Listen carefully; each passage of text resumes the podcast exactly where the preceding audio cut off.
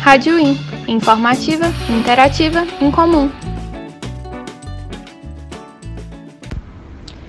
Nos últimos anos, houve um aumento de 150% nos casos de violência contra indígenas. Segundo o relatório CIMI, do Conselho Indigenista Missionário, 103 indígenas foram assassinados em 2019, o que equivale a 9 por mês. O censo de 2010 do Instituto Brasileiro de Geografia e Estatística, o IBGE, revelou que a população indígena chegava a quase 900 mil pessoas. Cerca de 60% delas viviam em terras indígenas oficialmente reconhecidas. Em 2019, ocorreram 276 casos de algum tipo de violência, número maior que o dobro registrado em 2018. Os dados mostraram um aumento de 150% entre os anos. O relatório apontou que a violência cresceu em suas várias formas e se deu por excessos ou faltas, como o extermínio indígena pelo avanço explorador e o não respeito à demarcação de terras. Hoje vamos conversar com Lídia Meirelles, coordenadora do Museu do Índio da Universidade Federal de Berlândia.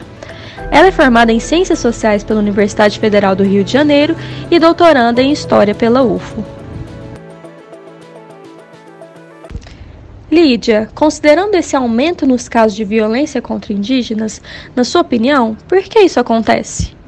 O aumento de 150% nos casos de violência contra indígenas, ele acontece exatamente porque, primeiro, é, justamente os povos indígenas eles, eles estão é, assumindo as rédeas do protagonismo das suas lutas. Eu acho que isso é a primeira questão.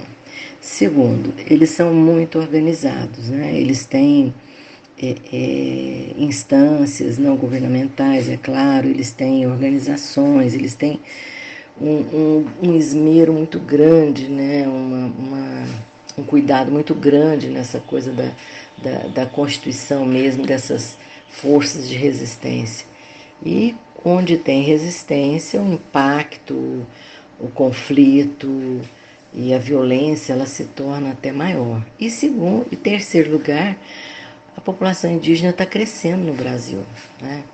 É, haviam dados nos anos 50 de que eles não chegariam ao ano 2000, que ia se extinguir.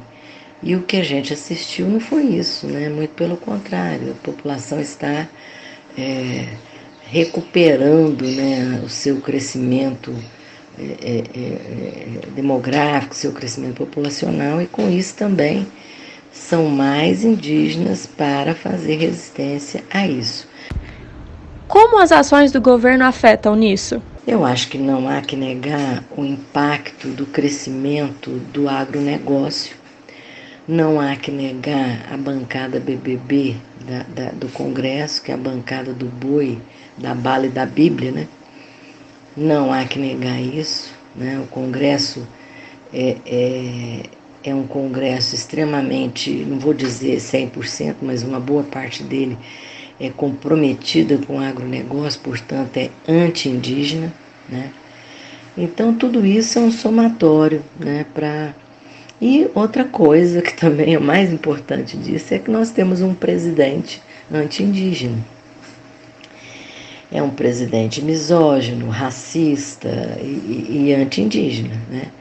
Então, o que, que ele faz? Ele fica, na verdade, fazendo, incitando né, essas frentes de, de, de mineração, garimpo, sabe, a ocupar a Amazônia. Então, ele fica incitando. É, não ele, talvez, ele também, e principalmente os que o cercam, amando dele, fazem a mesma coisa. Faz vista grossa em relação às multas, né? cometidas e infrações cometidas né, na extração de madeira e uma série de outras coisas. Então, com isso também você abre as porteiras né, para que esses segmentos né, de exploração, de, de frentes de expansão econômica, fazendas, latifúndios, eles comecem a invadir terra indígena. Porque tem um problema nessa história toda. Os índios detêm a posse, eles não detêm a propriedade. A propriedade de todos os territórios indígenas no Brasil é da União, pertence à União. com isso, né, fica sempre subentendido que é terra do governo. Mas existe gente vivendo lá e gente que, por uma questão até de, de, de, de se pensar a ocupação, eles estão aqui há pelo menos 11 mil anos antes do presente. Então, eles têm total direito sobre os territórios onde eles é, estão. Né? Por que os povos indígenas ainda são colocados de lado na sociedade? São colocados de lado da sociedade, eu acho que muito em função dessa história toda, né? Eu acho que o Brasil ele foi invadido em 1500.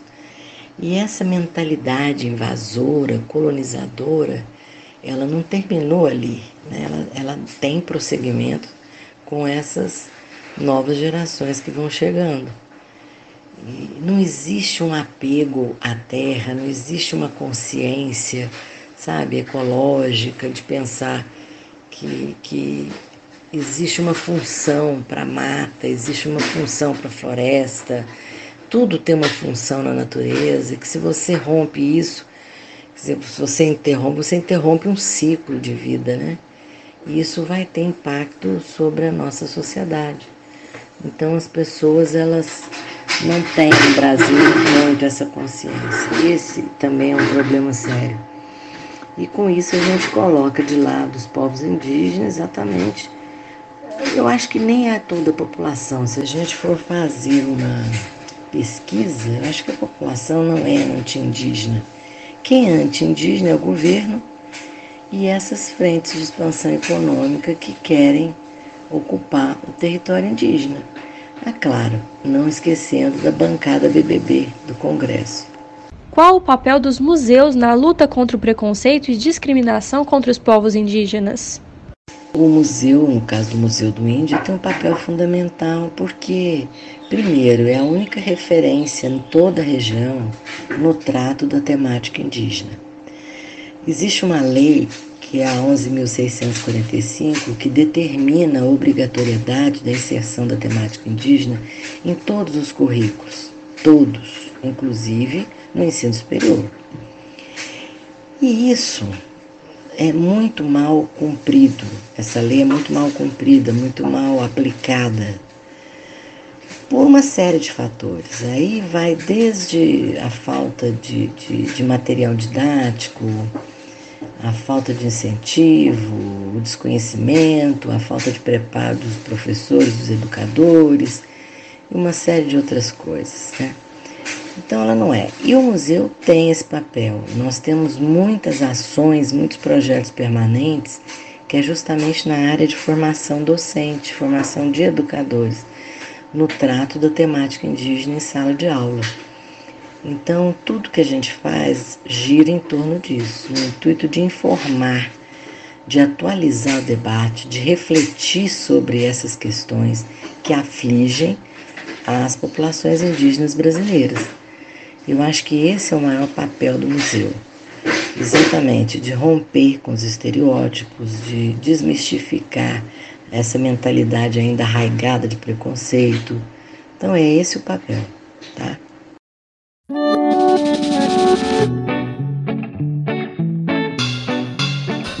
Rádio IN, um produto do curso de jornalismo da Universidade Federal de Uberlândia.